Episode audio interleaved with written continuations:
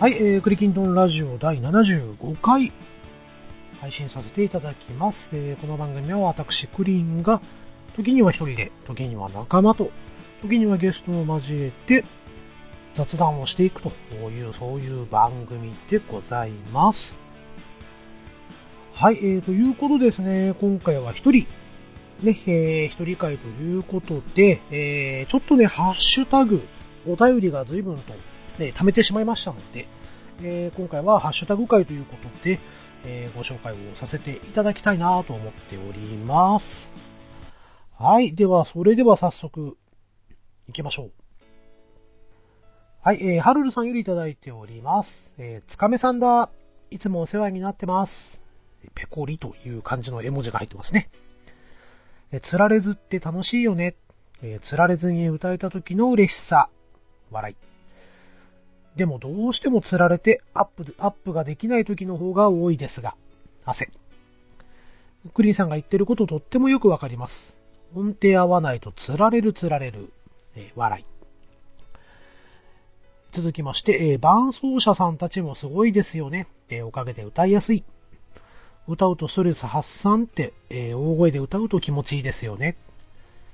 えー、艶っぽいって、すごくわかりますね。つかめさんの曲、歌になってるというか、いい声。自分は楽器が全くできないので、できる人すごいなぁ、いいなぁって、7聞きながら思っております。といただいております。ありがとうございます。はい、えーと、これはですね、第何回だっけ？えーと、つかめさんは、第70回ですね。第70回の、えつかめさんと7を語る回まあこちらを聞いてくれたね、えーご感想だと思いますけれども、うん、そうですね。まあ、書かれている通り、まあ、釣られずに、こう、歌い選手権、えー、まあ、僕イヤホンをね、つけてこう歌ってるんですけれども、やっぱりね、あの、耳から入ってくる、音が入ってくると、どうしてもそっちに持っていかれそうになるんですよ。なので、つかめさんの曲じゃなくて、この後ろにね、えー流れている伴奏の方をね、えーこう、うまいこと捕まえて歌うっていうのを意識してたら釣られなくなってきましたね。うん。で、えーあとやっぱりどうしてもね、えーそんでもワンフレーズ釣られてしまう時があるんで、まあそういう時はもうアップしないで、えーまた今度挑戦しようということでね、後でコラボという形で撮っております。うん。で、また、ハルルさんも書かれてる通りね、本当にあの、伴奏者さん、まあ、演演者、演奏者の人たちですよね。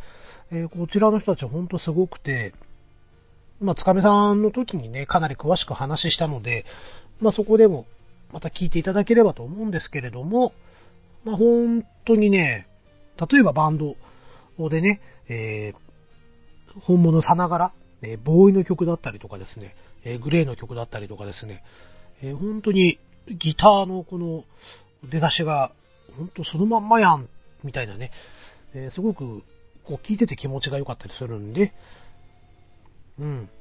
まあその、そういう音と巡り会えるのもまた7の一つの魅力かななんて思っておりますね。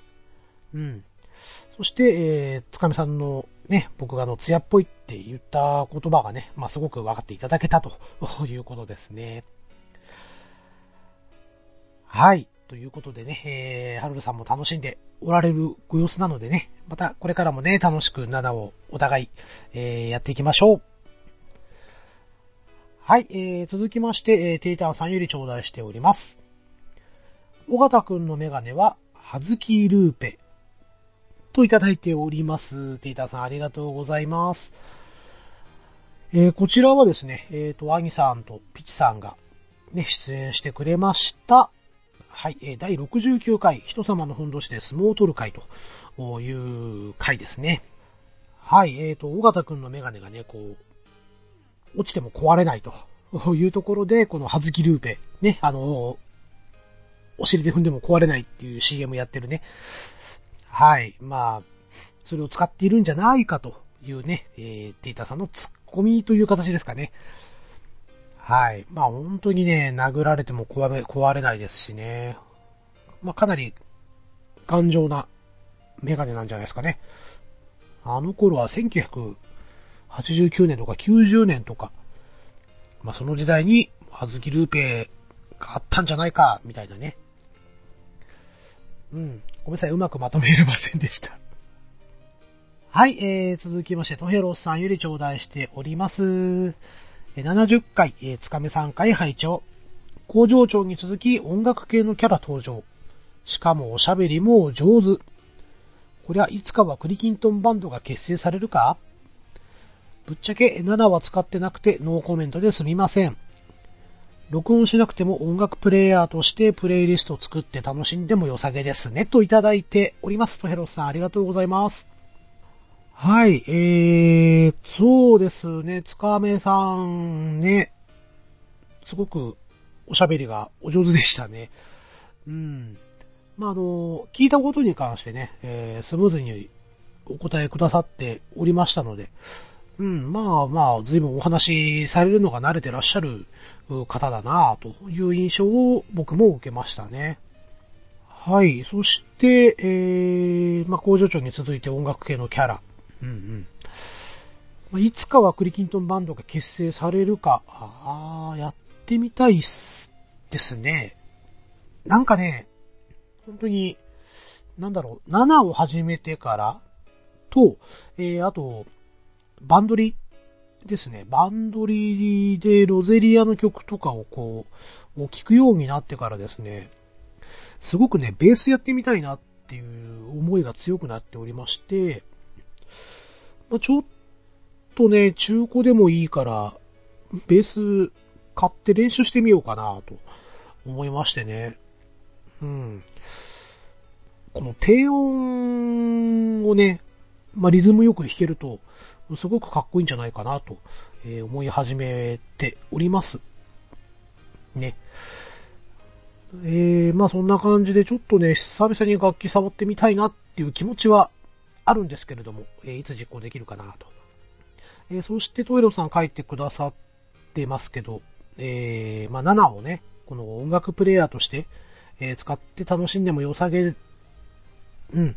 まあそういう使い方もできると思います。うん、好きな曲を、多分プレイリストっていう項目があるんで、そん、確かでも10曲ぐらいまでしか入んないんですよね。うん。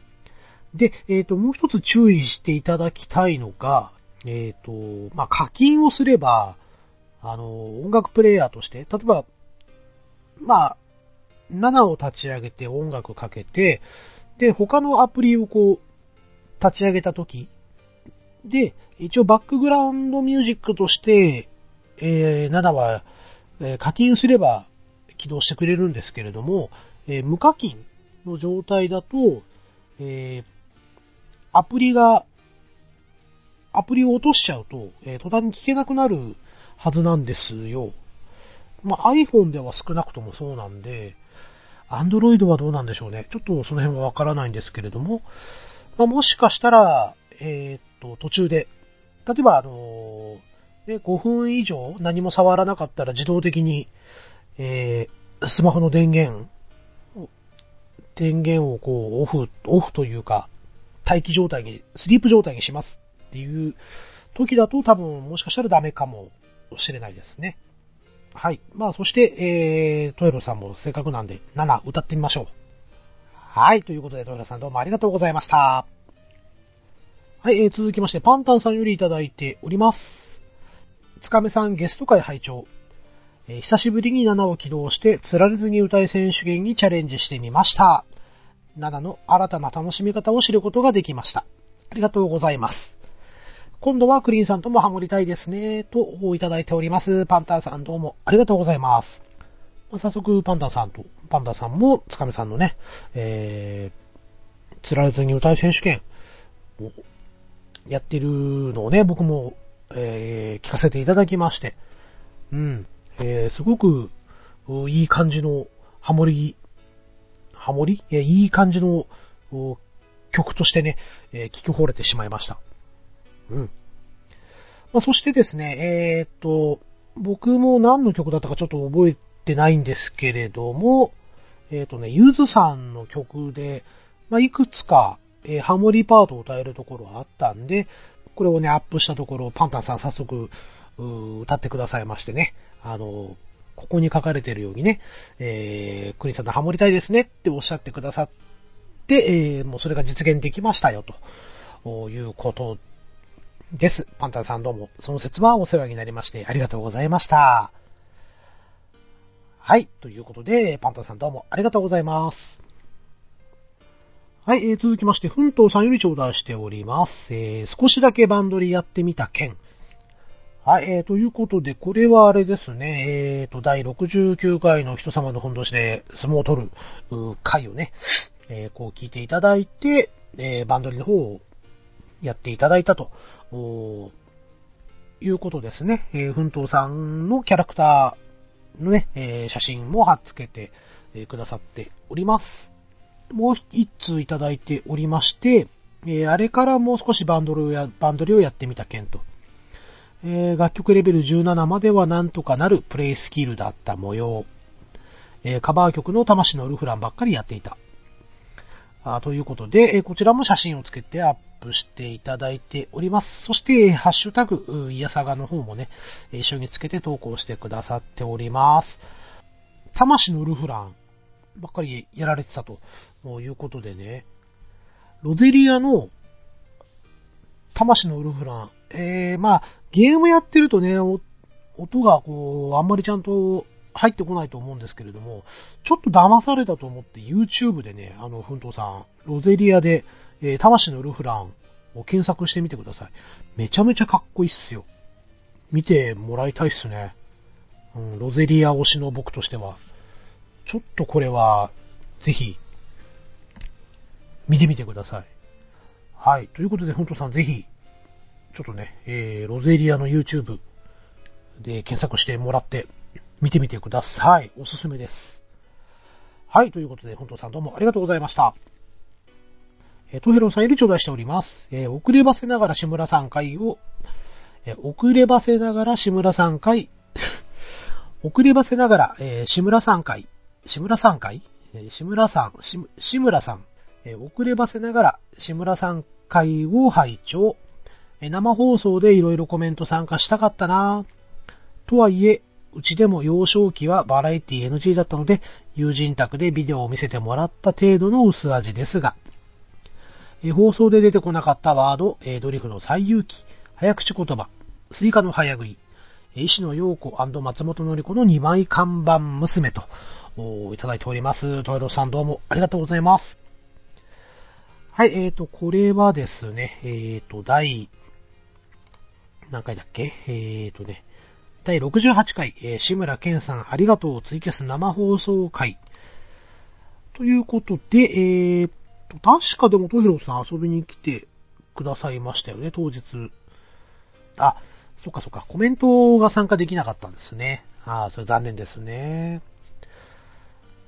ああ、そっか。ハチさんと同じで、トヘロさんのお宅でも幼少期はバラエティが NG だったと。うん。なるほど、なるほど。うちはね、父親が結構、はいえっ、ー、と、うちの父親がね、結構バラエティ好きだったんですよ。うん。で、そうですね、僕も、うっすらとながら、え、き、なんだっけ、金ドン金ドンでしたっけ？えー、良い子悪い子、普通の子とかでね、えっ、ー、と、えー、とね、長江健二さんと山口良一さんと、えー、と、あと一人、えー、あ、西山浩二さん。ね、えっ、と、芋筋トリオでしたっけ？ね、えー、ところのハイスクールララバイとかね、えー、100%片思いってやつでしたっけね。で、えー、まあ、そういうのを見てた記憶が、えー、ありますね。うん。なので、えー、うちは結構バラエティはいろいろと見ていたような気がしますね。うん。まあ、なのでドリフとかも全然見させてもらってましたね。はい。えー、そしてあの放送中で出てこなかったワード。ドリフの最有機ね。あ、これ僕知らなかったんですよね。うん、逆にあの、兄さんの方のイヤサガさんの方で聞いてね、えー、あ、そういうのあったんだって思ったぐらい。だから、全然知らなかったんですよね。人形劇でしたね。そう。あと、早口言葉もちょっと言うの忘れてたんですよね。これ僕、うちにあったあの、レコード。レコードにあったんです。レコードで持ってたんですよ、うち。ね、うん。それをよく、ね、父親にかけてもらってましたね。あと、スイカの早食いね。うーん。まあ、あと、牛乳の一気飲みとかもね、ありましたね。えー、そして、えっ、ー、と、大丈夫だの方かな？石野陽子さんと松本のり子さんの二枚看板娘と。ね、松本のり子さんがめちゃめちゃ可愛いんですよね。うーん。で、石野陽子さんも綺麗な方だったけど、僕は断然松本のり子派だったな。うん。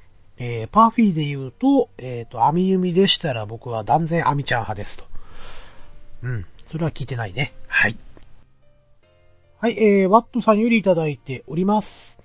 え以前クリーンさんが聖夜は原作派とおっしゃっていましたが、え近年も車田正美先生が続編や本編を保管するスピンオフを描かれているのはご存知ですか？続編はフルカラー作品で仙台ゴールドセイントや13番目のゴールドセイントが出てきます。スピンオフは夏頃に発売予定のファイナルエディションに収録されるみたいですよ。写真4点掲載してくださっております。続きまして、車田先生以外の先生が描いた関連作もいろいろありますよね。かっこ全部買ってる。最近、最終章、レクイエムがスタートしたエピソード G シリーズは、絵やセリフ回しの癖がかなり強いので、えー、かっこ必殺技が四字熟語とか、えー、好き嫌い分かれそうと。えー、セインティアショーは時系列は星矢本編と同じ。あ女の子たちが可愛いと、えー、ハート模様のびっくりマークがついてくださってますね。はい。こちらも写真が4点と。おすすめはやはり車田先生のネクストディメンション、冥王神話。そして、えー、手代木先生のザ・えー、ロストカバス冥王神話ちょっと待って、読み方が読み方がわからない。まあ、ちょっと後でね、調べますね。手代木先生だけは検索したんだけどな。はい。えー、同じ主人公、天馬。で、えー、同じ243年前の全聖戦を描きながらも、シオンとドーコ以外の仙台ゴールドたちが別人で、物語も全く違うパラレル設定。車田先生の方は過去と現在が考察、考察しつつ展開します。と、写真を、こちらも4点掲載していただけてますね。えー、ワットさんどうもありがとうございます。ということで、ワットさんかなりお詳しいですね。うん。えっ、ー、と、車田先生がね、書かれていた続編。えー、これはね、えっと、1巻2巻は買ったんですよ。で、買って、えっ、と、友達に貸したんですね。えー、そしたらね、友達が、なくしやがって、そこからね、またちょっと1、2巻読んでからまた集めようかなと思ってたら、もうすでに、えー、時すでに遅しと。ということで、今どんぐらい出てんだ？そうです。2006年から連載が開始して、今もまだやっておられるようですね。現在までで、2018年5月8日現在で12巻まで出ているということですね。多分ね、2冊ほどは、多分ね、2冊ほどは持っていたと思うんですよ。まあ、そして写真の方を見させていただくと、えー、セイントセイヤエピソード0、聖夜本編の前日談で、えー、アテナ皇アテナ降誕時の言ってたアイオロスを書いたエピソード。あ、これ面白そうですね。セイントセイヤエピソード0。要は、あの、アテナが生まれ、降臨する前のスピンオフなんですね。えーと、そして、えー、セイントセイヤオリジン2019。えー、聖夜本編の前日談で、えー、双子座のサガとカノンのエピソードは、これも面白そうですね。おー、いいじゃないですか。えー、さらには、セイント星矢デスティニー。えー、こちらは、星矢本編のポセイドン編やハーデス編の幕間を描いた、え、双子座サガとカノンのエピソードと。なるほど。車田先生、こうやって見ると、サガとカノンかなりお気に入りな、そんな感じですね。うんうん。えー、そして、えー、っと、オピュクスのゴールドクロス。あ、これが13番目です。っていうやつなんですね。え、オピュクスってことは、蛇使いだすよね。え、ということは、シャイナさんは一体どうなっちゃうシャイナさんがゴールドセイントになっちゃうのこれ。あ、でも、なんかありましたよね。一時、12星座から一つ星座が増えるよと。蛇使い座が行動13星座に、えー、なって入ってくるみたいな話があった時にうっすら思ったんですけど、で、そうなるとじゃあシャイナさんはゴールドセイントかいと、えー、思ったことはあったんですが、えー、写真で見ると、え、かっこいい感じの、なんか、ハーデスっぽい、そんなシルエットな、見えますね。えー、これもちょっと気になるなあ、そっか。でもこれは、続編の方出てきてるってことは、シャイナさんは関係ないのか、この時は。ね、この漫画で書かれてるやつは。うん。なるほど。えー、そしてスピンオフは夏頃に発売予定のファイナルエディションに収録されるみたい。ということは、あ、ファイナルエディションに収録される？あ、先ほどじゃあ紹介した、その、えっ、ー、と、スピンオフ3つ？あ、これが夏頃に発売予定の、え、ファイナルエディションに収録されると。あー、これ、ちょっと、物語の紹介だけでもかなり面白そうなんで、えー、めちゃめちゃ気になりますね。うん、ぜひちょっと、読んでみたいですね。はい。続いてのお写真が、あ、こちらが、セイントセアエピソード G、エピソード G アサシン。ということで、えー、っと、原作が車田正美先生で、漫画は、えー、岡田先生という形なんですかね。うんうん。そして、えー、っと、ワットさんすべて買ってらっしゃると。すごいですね。僕、ここまで、いけてないですわ。それぞれ結構関数ありますね。おスピンオフもかなり出てるんですね。こうやって見ると。へー。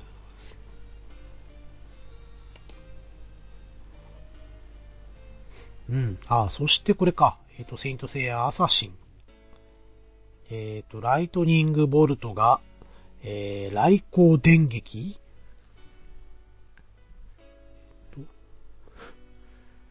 えっ、と、ムーが結晶障壁、え、クリスタルウォール、え、結晶の、えー、障害となる壁と書いてのクリスタルウォール。え、銀河爆睡。爆災か。銀河爆災。ギャラクシアンエクスプロージョン。うん。あ、見るのはかっこいいんじゃないですか？新、え、これなんていうの？進行更新えっ、ー、と、シンク、シンク更新か。えっ、ー、と、真っ赤の、誠に、えー、糸辺の赤ですね。シンク、えっ、ー、と、光の針。えー、シンク更新、スカーレットニードル。あ、これかっこいいじゃないですか。えー、ただ、神はどうなの？えー、極光処刑。これオーロラエクスキューション。なんかやだな。えー、ね、ちょっとまあ好き嫌い確かに分かれそうですね。うん。で、えー、セインティアショー。ああ、確かに、うん、絵はすごい可愛らしい、いい感じですね。イルカザ、イルカザのミー、えー、コグマザのシャオリン、えー、コウマ座のショーコ、えー、カンムリ座のカティア、えー、カシオピア座のエルダーと。いうことで、あ、中国系のキャラクターもいるから、まあこれは支流ポジションだったりするのかな。ああ、でも確かに。うんうんうん。えー、ここに映っている5人が前の星矢でいうブロンズクロス、えー、5人衆なんでしょうね、きっとね。おー、おーおー、面白そうですね、こちらもね。ネクストディメンション。うん。そんで、えっ、ー、と、ザー・ロスト・キャンバス、冥王神話。というこ、お、へえ、え、これは、何ですの？えっ、ー、と、千代木、手代木先生か。手代木先生と、えー、車田先生が、キャラクターは共有してるけれども、えー、話がちょっと違うっていう感じなのかな？あ、えテーマ同じ主人公、天魔で、えー、同じ243年前の前哨戦を描きながらも、シオンとドーコ以外の仙台ゴールドセイントが別人で物語も全く違う。ああ、そういうことか、そういうことか。うーん。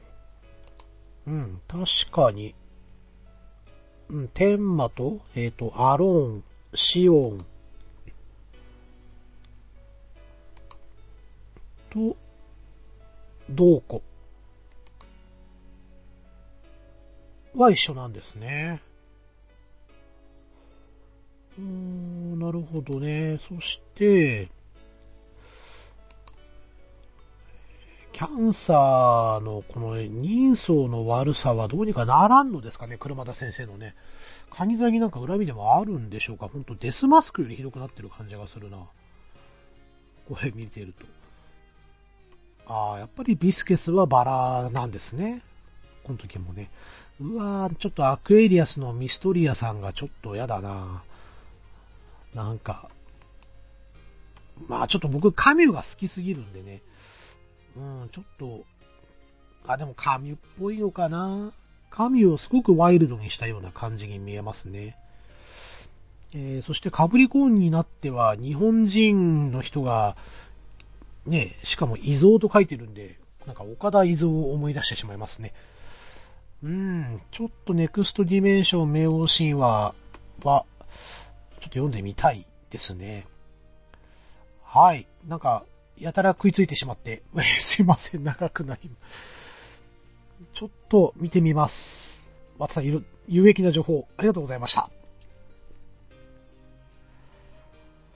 はい、えー、とひろさんより頂戴しております。えー、十万石まんじゅうの CM 拝見しました。えー、昭和集漂ういかにもな地方 CM って感じでわかりやすいと思います。てか、バラエティ番組での地方の CM 集とかで昔見たような気がする。え、続きまして、えー、裏話の〇〇な話。いつものシャカシャカ音や猫の鳴き声も実は、まさかの一区切り宣言に驚きですが、ここからが最終コーナー。きっとすごい企画で楽しませてくれると期待。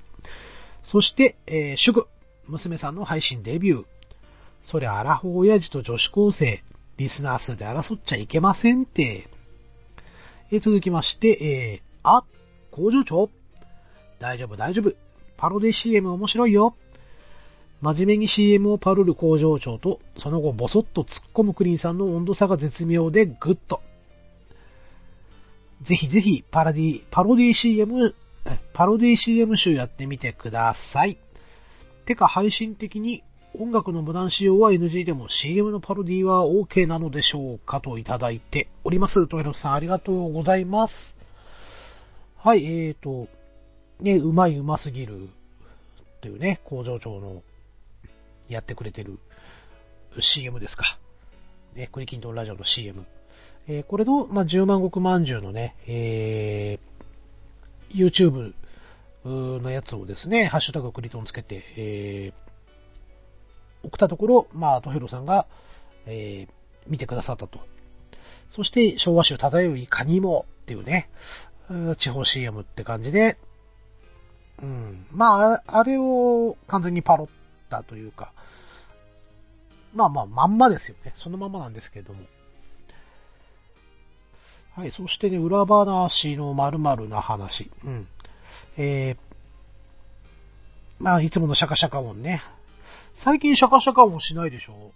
あのね、なんか原因が一つ分かったんですよ。えっ、とね、バッテリーのアダプターをね、今まで使っていたバッテリーのアダプターなんですけど、えー、っとね、これがなんかちょっと接触不良なのか、パソコンに挿しても全然充電されなくなりまして、えー、まあ余っていた方のね、ノートパソコンの今電源使ってるんです。これつけたらですね、シャカシャカ音しないんですよ。うん。ここ2、3回多分鳴ってないはずなんですよね。なので、一つ、えー、解けましたね。うん。えー、ちょうどこの間配信したばっかりの、えー、第74回、ポケットティッシュいりませんかかな？その時にも多分シャカシャカも鳴っていないんでね。うん、多分しばらくこれで大丈夫だと思います。はい。えっ、ー、と、すみません。話が脱線しましたね。えー、そしてまさかの、一区切り宣言に驚きと。うん。まあ、あの、一応、100回がいい目標かなと。えー、ちょうどね、50回を迎えたあたりで、まずひとまず、100で一旦一区切りしようという決心は実はしておりまして、まあでもきっとね、えー、じゃあ100行きました、はいさよならっていうことは、自分の性格上ないかなと。こういうことで、また新たに1としてスタートするのか、えー、まあクリトンという名前を残して、えー、またちょっと違うスタイルで、えー、やろうか。まあまだまだ、ね、時間があるんで、うん、悩んではいるところですね。えー、ただ、残念ながら、すごい企画というのはありません。えー、いつも通りで100まで行きますんで。はい。そこは本当すいません。えー、そして、えー、うちの長女のね、えー、配信デビュー。ね、なんか、最近もですね、このコロナの影響で、え、やっぱ若い子も外出を控えている状況でですね、この、まあ、YouTube だったり、え、ラジオ配信だったり、というところで、なんか、高校生も随分やってると。まあ、スマホでも気軽にできるということでね、えー、娘の友達なんかも何人か、また新たにデビューしているそうなんで、えー、それこそは、え、っと、ツイキャスのコラボみたいな感じでね、えー、なんかやっているみたいですよ。一応フォロワーがなんか250ぐらいまで増えてるということです。えー、そして、えー、そうですね、パロディ CM 集、ちょっとやりたいですね。うん。また、ちょっとね、工場長と話をしてみて、えー、ただ仕込みがちょっと大変そうかなっていう気もしないでもないんでね、まあ、どういう風にえ形にしていったらいいかをまずちょっと決めて、えやっていきたいなと考えておりますので、えー、今しばらくお待ちいただければなと思います。そして、えっ、ー、と、配信的に音楽の無断使用は NG でも CM のパロディは OK なんでしょうかということで、えー、僕の番組的には OK です。うん、あの、全く同じ音源を使ってたら、アウトだと思うんですけども、フリー音源で、えー、行くんであれば、多少、まあ、でも著作権的にはアウトなんでしょうね。うん。まあ、ただ、うちの番組的には OK としたいなという思いです。はい、えー、ということで、えー、トイレさんどうもありがとうございました。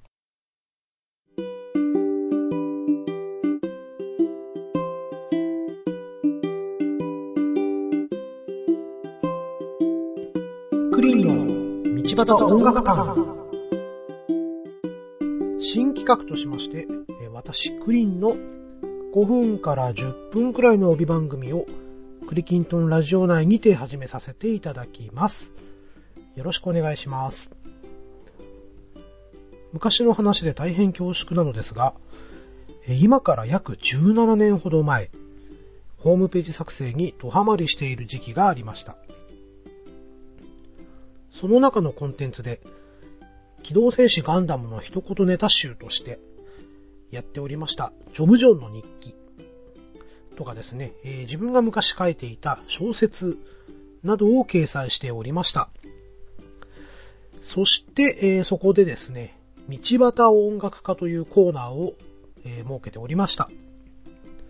え、これは何かと言いますと、ストリートミュージシャンに扮する僕が好きな曲や思い入れのある曲、えー、その曲の歌詞の一部を引用して、その曲にまつわるエピソードを掲載するという、まあ今とまあ何ら変わらないことをね、えー、やっていたんですけれども、今回からこのクリキントンラジオ内でもやってみたいなと考えました。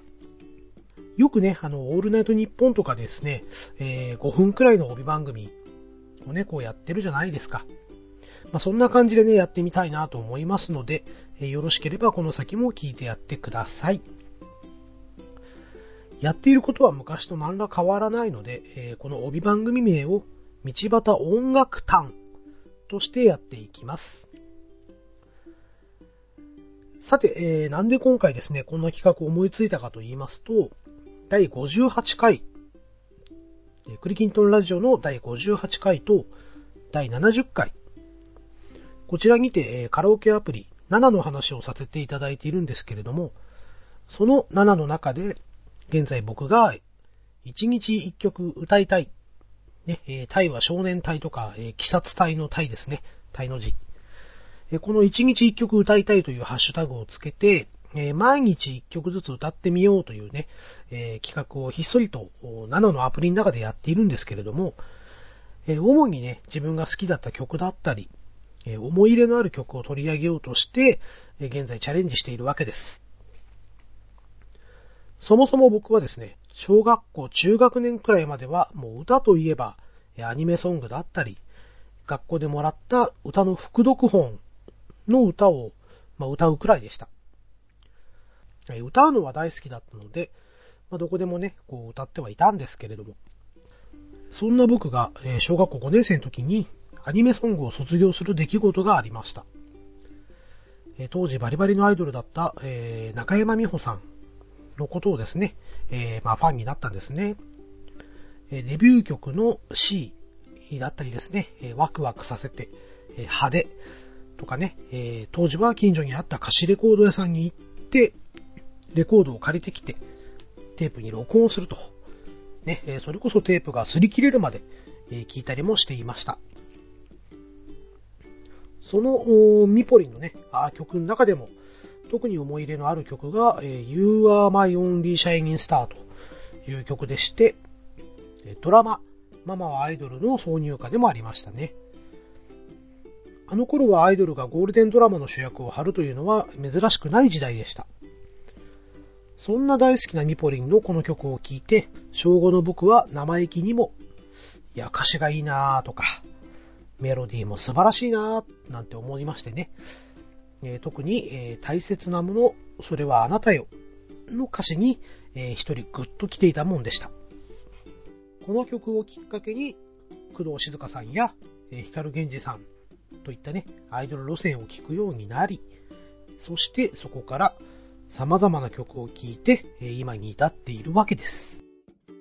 えクリキントンラジオ内でね、音楽の話をどんどんこう入れていこうかななんて考えていたんですけれども、えー、まあ3、40分語れるほどね、えー、知識もありませんし、えー、好きな曲と、この、自分のエピソードをね、こう短く話すにはどうしたらいいか、という試行錯誤した末に、えこの帯番組企画を思いつきました。これからもどんどんやっていきたいと思いますので、えよろしくお願いいたします。それでは引き続き、えクリキントンラジオ本編の方をお楽しみください。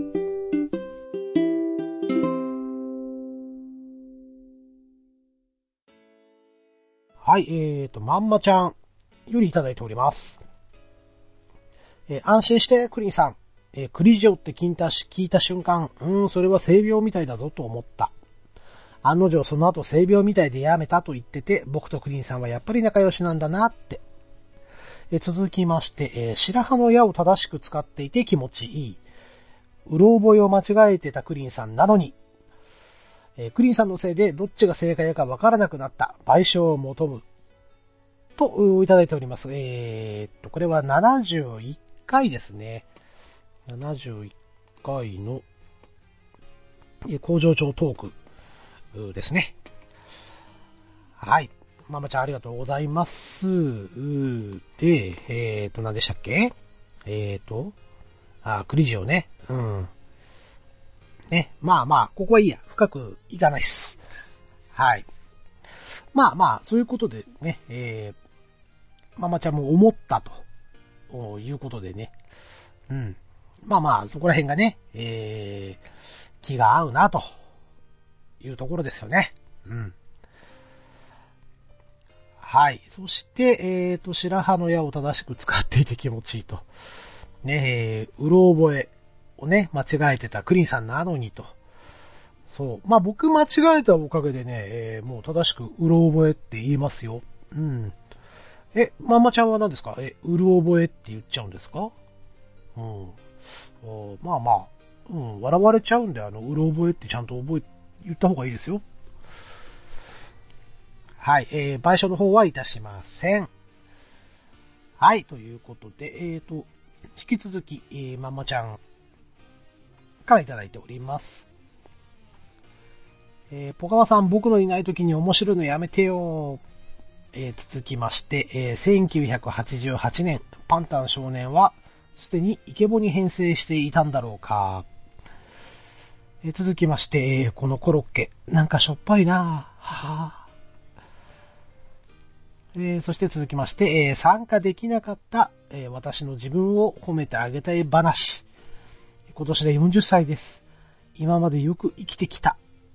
とね、え、これはもこみちさんの写真が、オリーブオイルのもこみちさん、ダクダクの写真が、ついておりますね。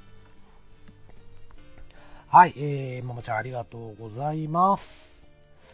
はい、えー、ということで、これはですね、第72回のクリーンズバーのね、えー、感想ですね。まあ、まんまちゃんも、ね、常連客としてね、えー、オファーはかけたんですけど、ちょっとお仕事の都合で時間が合わなかったということでね、えー、ちょっと残念ながらご参加できず、参加してもらうことができずに、まあその代わりにハッシュタグでこうつぶやいてくださいまして、ね、えー、ママちゃんがいない時に限ってポカさんが面白いとかですね、えー、また、えーまたね、あの、パンタン少年はすでにね、このイケボになっていたんだろうか。そうそう。それはちょっと僕も気になったんですけど、うん。あのー、後で聞こうと思って聞きそびれたパターンですね。うん。まあ今の、ね、あの、声、かっこいい声になっておられたのかなと。ね、そこちょっと、ちゃんと聞けばよかったですね。うん。えー、そして、えー、このコロッケなんかしょっぱいな、ははーっていうのあの、工場長の話を聞いての ですね。うん、コロッケ味がしなかったって言ってましたからね。そして、まんまちゃんの、自分を褒めてあげたい話は、えー、今までよく生きてきたと いうことでね。うん。そうだね。それ、確かにそうだね。まあ僕も今年で44になりますけど、まあ今までよく生きてきたなと。2回ほど、真面目な話、ちょっとね、えー、三途の川を渡りかけてることがあるんですけども、まあそれはまた別のお話なんで、はい、またいつか、この番組で披露できればいいんですけどね。はい。ということで、えー、ママちゃんどうもありがとうございました。はい、えー、テイタさんよりいただいております。えー、まさかパンタンさんの赤い首巻きはセーラー服のあれなのか？ということでね、ドラクエ10のパンタンさんとテイタさんのキャラクターですね。えー、こちらのツーショットの写真を貼ってくださっております。はい、えー、続きまして、えー、ハチさんかっこいい、えー、配給見てください。現実とは違うかもだけど面白いですよ。ポカー君とのギャップが笑っちゃう。でも僕はポガー君側の人間だから安心して。僕の部活はひどかった。ヤクザな部ですよ。えー、続きまして、えー、工場長のような展開。その頃の僕なら絶対帰ります。ふざけるな、リア充って帰って家でゴロゴロ、うだうだ、羨ましがってるだろうな今ならニコニコ、若いってえねってなるけどね、といただいております。ありがとうございます。はい、えーと、まずは、パンタンさんの、過去のお話からですね。うん、あの、セーラー服のね、スカーフうーですかね。うん。まあ、あれをね、パンダさんがいただいたことがあるということで、ドラクエ店内でつけてるんじゃないか、というね。はい、えー、そして、えっ、ー、と、ハチさん。ね、えー、インインターハイにも行ったというぐらいね、素敵なエピソードをお持ちのハチさんでしたけども、えっ、ー、と、配給ですね、ジャンプでやってるバレーボールの漫画ですね、今アニメでも、ね、アマゾンプライムでも確か見れるはずだと思うんですけれども、えー、っとね、話変わっちゃうんですが、えー、鬼滅の刃にね、首ったけだった、ドハマりしていたうちの、えー、次女なんですけども、今はね、配給にハマっておりまして、え着々とですね、鬼滅の刃の単行本の横にですね、一冊一冊こう、ちょっとずつ増えている、えそんな感じですね。えー、と、今現在で17巻まで確か、え、購入してましたね。うん。まあ、なので、そのうちというかもう今すでにですね、えー、っと、漫画読め読めということで、まあ、その代わり条件を出しましてね、えー、配給読んでやる代わりにスラムダンク読めと、交換条件だっていう話をしたら黙るでね、もうスラムダンク面白いのになって思いながらね、まあ、今の子でも絶対ハマると思うんですけど、うん。まあまあ、私バスケ嫌いだからみたいな一言で、お茶を濁されている。まあそんなね、えー、やりとりをやっております。はい。えーと、そして、えーと、テイタンさんの部活がひどかったんですね。うん。なんだろう、何部だったんですかね。ヤクザな部？ということは割と体育会系だったってことなんでしょうか。うん。まあ何部なのか、ちょっとその辺気になりますね。はい。そして工場長のような展開。友達と一緒にご飯食べてたら、友達の方がね、まあイケメンで、えー、写真撮ってくださいと。で、そばにいた工場長には見向きもせず、みたいなね、えー、そんなお話を、ね、よく耐えたな、あの時の俺、みたいな話を、こう、工場長されてたと思うんですけれども、うん、まあまあ、そうですね。あの、僕もテイターさんと同じかもしれないです。あの時はね、そんだったら写真撮るわ、なんて言ってたんですけど、えー、っと、あまりにも、そういうのが続くようだったら、まあ多分そいつと飯食わなくなりますね。うん。え、どうせあれでしょって、オタクといると、なんかオタクがモテるのを見せつけられるだけでしょみたいなね。えー、まあそういうやさぐれてる精神を持っている私なので、えー、まあきっとそう思っちゃうでしょうね。だったら一緒にご飯食べない方がいいねっていうね。お互いその方が気持ちいいでしょみたいなね。うん。まあ、そうですね。うん、今ならニコニコ、うん、若いってええねって、うん、なるカップルもいれば、ならないカップルもいません？僕だけかな。なんだろうな。あの、自転車でこう二人乗りをしている、のを見ると、えー、っとね、今パンクしろとか願っちゃう僕がいますね。うん。あの、中学、高校とね、そういうのできなかったからな。っていうか、女の子と二人乗りした記憶、ない？あれ？ある？あれ？友達乗せたっけ？うん、でもなんかほら、登下校とかでね、自転車を乗せ、自転車でね、二人乗りして、えー、っていうのが憧れだったんでね、うん、学生時代にそういうのやりたかったなみたいなね。うん。はい、ちょっと話はそれましたけども、えー、テイターさんどうもありがとうございました。はい、えー、トヘロさんよりいただいております。えー、クリーンズバー、パンタンさんを添えて会拝聴えー、自分を褒めてあげたい過去、えー、スポーツ、芸能、恋愛、様々な経験をしているからこそ、今の皆さんが輝き続けてるんですね。そんな青春時代を過ごされた皆様が羨ましい。そりゃこれだけのメンバーが集まれば面白い話にもなりますわなえー、続きまして、えー、ハチさんのインターハイやパンタンさん、パンタン弟さんの代表選手。きっと競技競技人数やレベルも段違いなんでしょう。えー、うちの田舎なんか競技によっては地区大会がなかったり、数試合勝てば優勝なんてザラでしたから、部活だ話も期待してます。ということで、えー、トヘロさんへのいただいております。ありがとうございます。はい、えーと、クリーンズバー第72回か。72回のクリーンズバーですね。えー、んーん、なんでしょう。まあ、トヘロさん、ね、そういう風におっしゃっていただ、あおっしゃっおっしゃられてますが、なんだろうな、決して僕も輝いているとは自分では、えー、思ってないです。よ。うん、まあ、いろんな経験をね、させてもらったっていうか、まあ、してこれたっていうのがあるのでね、まあ、そこを、まあ、切り取って、えー、その前後をお話しさせてもらう、もらっているような状況ではあるんですけれども、このクリキントンラジオというのはですね。うん。まあ、どうしたって、ね、僕もよくこの言葉使うんですけど、隣の芝生ってどうしても青く見えてしまうんですよね。なのでやっぱり人の人生って輝いて見えてしまう。うん。だからおそらくね、トヘロさんともね、お酒こう一緒にこう組み交わせて深い話になった時に、ほらそこ輝いてんじゃんって思うポイントいくつか多分出てこられると思うんですよね。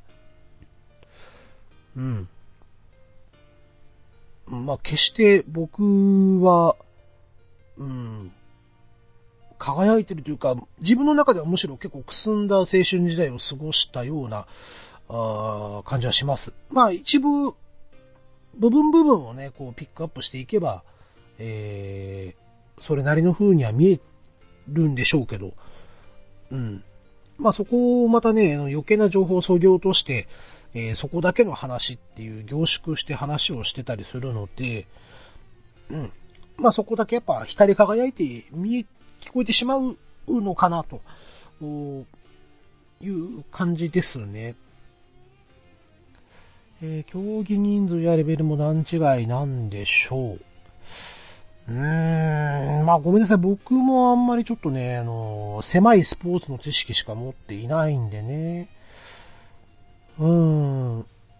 ラジオで昔聞いたんですけど、えー、っと、女子の甲子園みたいのが、女子の甲子園があるということでね、えー、ただ、女子部の公式野球部？というのがね、全国に 7, 7校ぐらいしかなかったと思うんですよ。うん。なので、まあ予選も何もなく、もうその7校で、えー、大会を行っているとかね。うん、やっぱり、なんだろう。ね、競技人口が、まだこう、少ないスポーツとかなってくると、まあ、やっぱり、まあ、地区大会とか予選とかがね、えー、なかったりっていうのは、まあ、あるんでしょうね。うん。はい、えー、そのうちね、部活、部活だ話、ああの、あれですね、ガーネットさんがポロッと言いそうになっちゃったっていうところをトイロさんが拾っておられますね。はい、そしてトヘロさんよりいただいて、えー、おります。えー、過去のクリンヒットだ話拝聴、えー、クリキントンラジオ名物コーナーのエピソードトーク、えー、オチはどこに来るかと思いきやな機会でしたか。野球経験はないですが、終始絵は浮かびました。やっぱ団体競技っていいですよね。うちの子にも何かはやらせたいけど、全く何もやる気がなく、残念。といただいております。えー、トヘロさんありがとうございます。第73回の、今だから褒めてあげたいあの頃のクリーン回ですね。はい。えーと、えーと、えーと、えーと、なんでしょうね。あの、真っ先にね、あの頃を褒めてあげたいあの頃の私というトークテーマが浮かんだ時に、この時の話が頭の中ありまして。まあ、ここでね、まあ、父親あとね、ちょっとずつ、こう、まあ、僕が、まあ、反抗していくっていうところもあるんですけど、で、えー、さらにこの直後にね、えー、父親が、の父親の転勤で千葉から大阪に、えー、引っ越してから完全に父親に対してもう、えー、憎しみという感情に近かったと思うんですよね。もう喋るのも嫌だったし、家にいるのも嫌だったんで、うん、なるべくど、あの、日曜日にね、えー、父親が家にいる時なんかはもう外に出かけちゃうような、出かけてましたね。うん。えー、まあ、これがこの高校卒業ぐらいまで、この感情が実は続いてて、うん。まあ、ちょっとね、あの、どういう理由で、この、父親とのわだかまりがなくなったかっていう話をちょっといつかしてみたいんで、えー、まあ、その話をします。今度ね、どこかで。で、あちょっと嬉しいことを言ってくださってますね。野球経験はないですけど、趣旨は浮かびました。ということでね、あもう、分かっていただけたのが、ありがたいですね。うん。そう、僕もね、うちの子にね、団体競技やってもらいたかったんですよ。うんまあ、このね、コロナウイルスの影響で、もしかすると、会社のね、えー、縮図、会社の中の組織という縮図は、えー、変わるかもしれませんけれども、やっぱり、えっ、と、今のね、まあ、僕が経験してきた会社、まあ2社しかないんですけど、2社ともですね、やっぱり部活の延長線上のこのピラミッド型なんですよね。うん。まあその、部署ごとで、やっぱりピラミピラミッドができてて、ね、えー、部長という名の監督がいて、えー、課長という名のキャプテンがいて、みたいなね。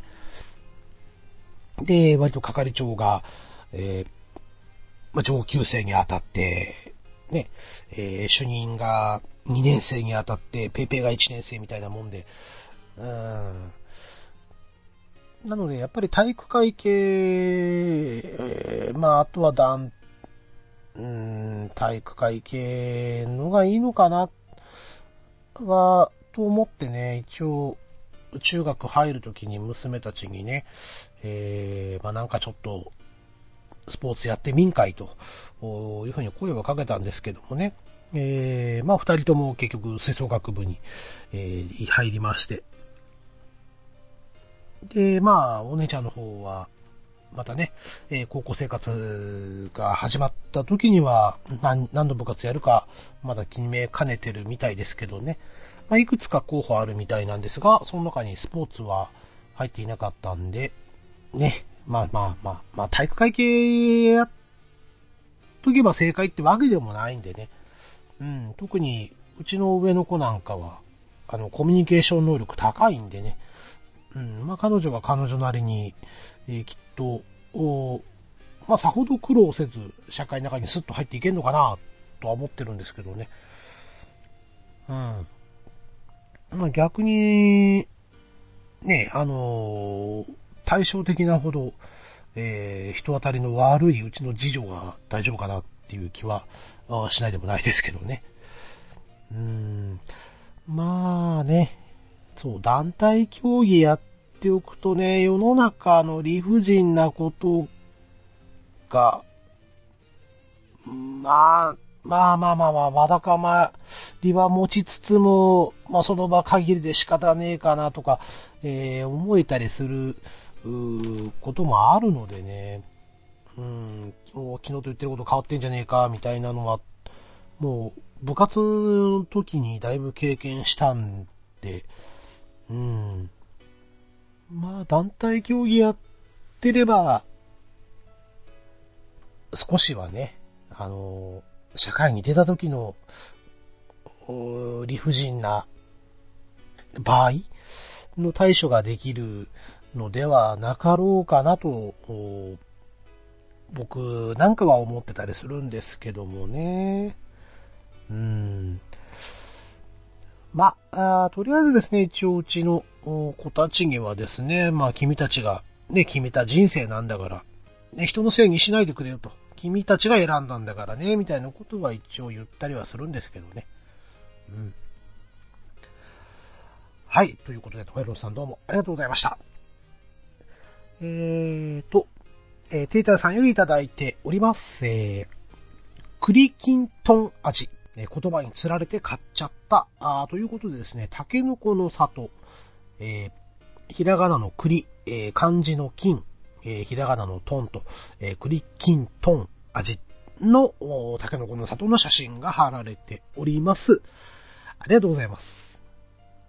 ね、えっ、ー、とね、まあ、このテーターさんのこの書き込みを見てですね、ちょっと探してみたんですけどね、コンビニとか。コンビニ行った時にちょっと見てみたりしたんですけどね、見つからないんですよ。うーん。まあ、ちょっと引き続き探してみたいなと思います。いいですね。なんか、クリキントン味っていう響きがいいですね。なんかね。はい。ということで、えー、ご報告ありがとうございました。そして今回最後のハッシュタグ読みとなります。えー、テータンさんより頂戴しております。野球少年クリーン物語拝聴えー、漫画化するべきぐらいのドラマですね。えー、うるうるしながら聞きました。僕とは、えー、真反対なクリーン少年は素晴らしい。僕の少年時代は褒めるところがなくて、お恥ずかしい。あ、今もか。えー、誰かのせいであれ、信念を貫く強さは、それを打ち破るんだと。クリーン少年頑張ったな。偉いと、いただきました。ありがとうございます。はい。漫画化する。漫画家ですか。え、実、ティータさん書いていただけません？漫画で。えー、まあまあ冗談ですけれども。はい。まあまあ、ね、ちょっと、ね、結構ね、実は、これ撮る前に、文章に起こしてですね、えー、まあ、箇条書きですけどね。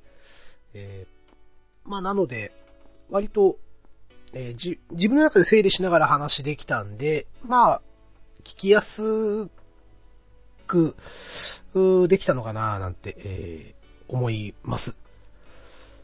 はい。まあ、あの頃ね、えー、まあ、こうやってテータさん随分お褒めくださいましたけれども、もともと僕、えー、逃げ属性を持っていますので、えー、割と辛いことからは目を背けたり、えー、逃げ出したりっていうのは、ザラーにあります。まあ、あの頃だけですね、野球、本当に小学校5年6年の時だけ、えー、は、逃げずに立ち向かった時期でしたね。ね、僕こそあの頃の、僕を褒めてあげたい感じはしますね。はい。まあでも、なんと言いますかね、えー、やっぱ結果がなかなか出なくて、えー、ね、えー、それにやっぱり比例して、試合でもね、えー、なんだろう、ヒットを打たなきゃ、レギュラーから降ろされると、えー、思いながらね、打席に毎回毎回こう入ってて、えー、そのために力んじゃってね。で、結局、時計飛ばしてやろうっていうことで、えー、バットがし、こう、下から出て、で、結局、このポップフライを打ち上げてしまったりとかですね。まあ本当は悪循環でしたね。えー、また、本当笑っちゃうぐらい、一本ヒット出た後は立て続けに、えー、ヒットを打つことができましてね。うん。あの、なんか自信っていうのは本当にすごいな、ということをね、身をもって、えー、わかりましたね。まあ、どんな形であれね、えー、まあ才能云々は置いといて、まあ努力はやっぱり裏切らないではないかなと。まあはっきりね、裏切らないと断定はちょっとできないとは思うんですよ。うん。その、ちょっとした、ほんのちょっとしたきっかけすらつかめない時ってこもあったりするんでね。まあ、ただ、うん。まあ、多分、そうですね、あの頃の僕が、こう、そうだな、中学校以降かな？の僕の姿を見たら、がっかりするんじゃないかなってやっぱ思ったりしますけどね。まあそれもね、自分で選んできた選択肢ですから、うん、後悔はないんですけどね。ないんですけど、まあ誇れる姿でもないのかなっていう気はしないでもないですね。うん。まあ、後悔してもね、しょうがないんで、えー、まあ、後悔という言葉はね、まあ、なるべく、後悔はしないようにね、えー、その場その場で選択してやってはいるんですけど、結論としては、まあ、逃げ出してるということも、ただ、ありましたんでね。ということでね、えー、なんか、そんな、褒めていただけるようなお話でもなかったとは思うんですけどもね。うん。まあ、こうやってね、えー、まあ、あの時、えー、頑張った甲斐があったかなと。おちょっとね、えー、まあ、小さな、小さな、ね、あの、誇りだったんですけど、自分の中でのね。これは人様にちょっと認めていただけたということがありがたいかな、というところでございます。はい。テイタンさんどうもありがとうございました。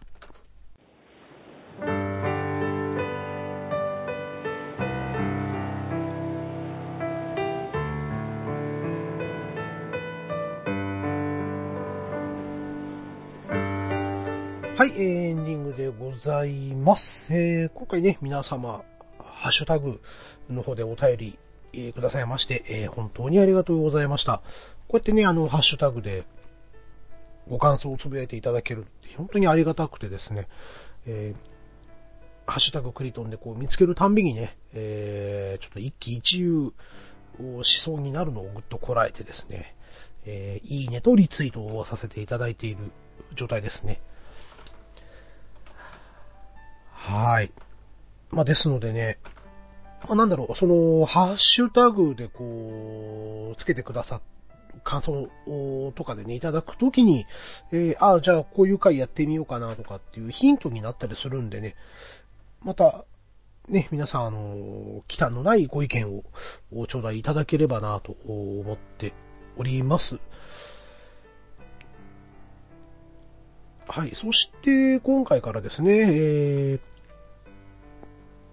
と、またちょっと、まあ、僕の好きな、えー、音楽の話、かける、えー、エピソードトーク。ということで、えー、道端音楽館というのを始めさせていただきます。まあ大体、そうですね、5分、5分から10分ぐらいの間に終わる短い帯番組、みたいな感じでね、まあその曲にまつわる思い出とか、えエピソードなんかをこう話させていただきたいなということで始めてみましたので、うん、よろしければこちらのご感想なんかもね、えー、そのうち聞かせていただけるとありがたいかなと思っております。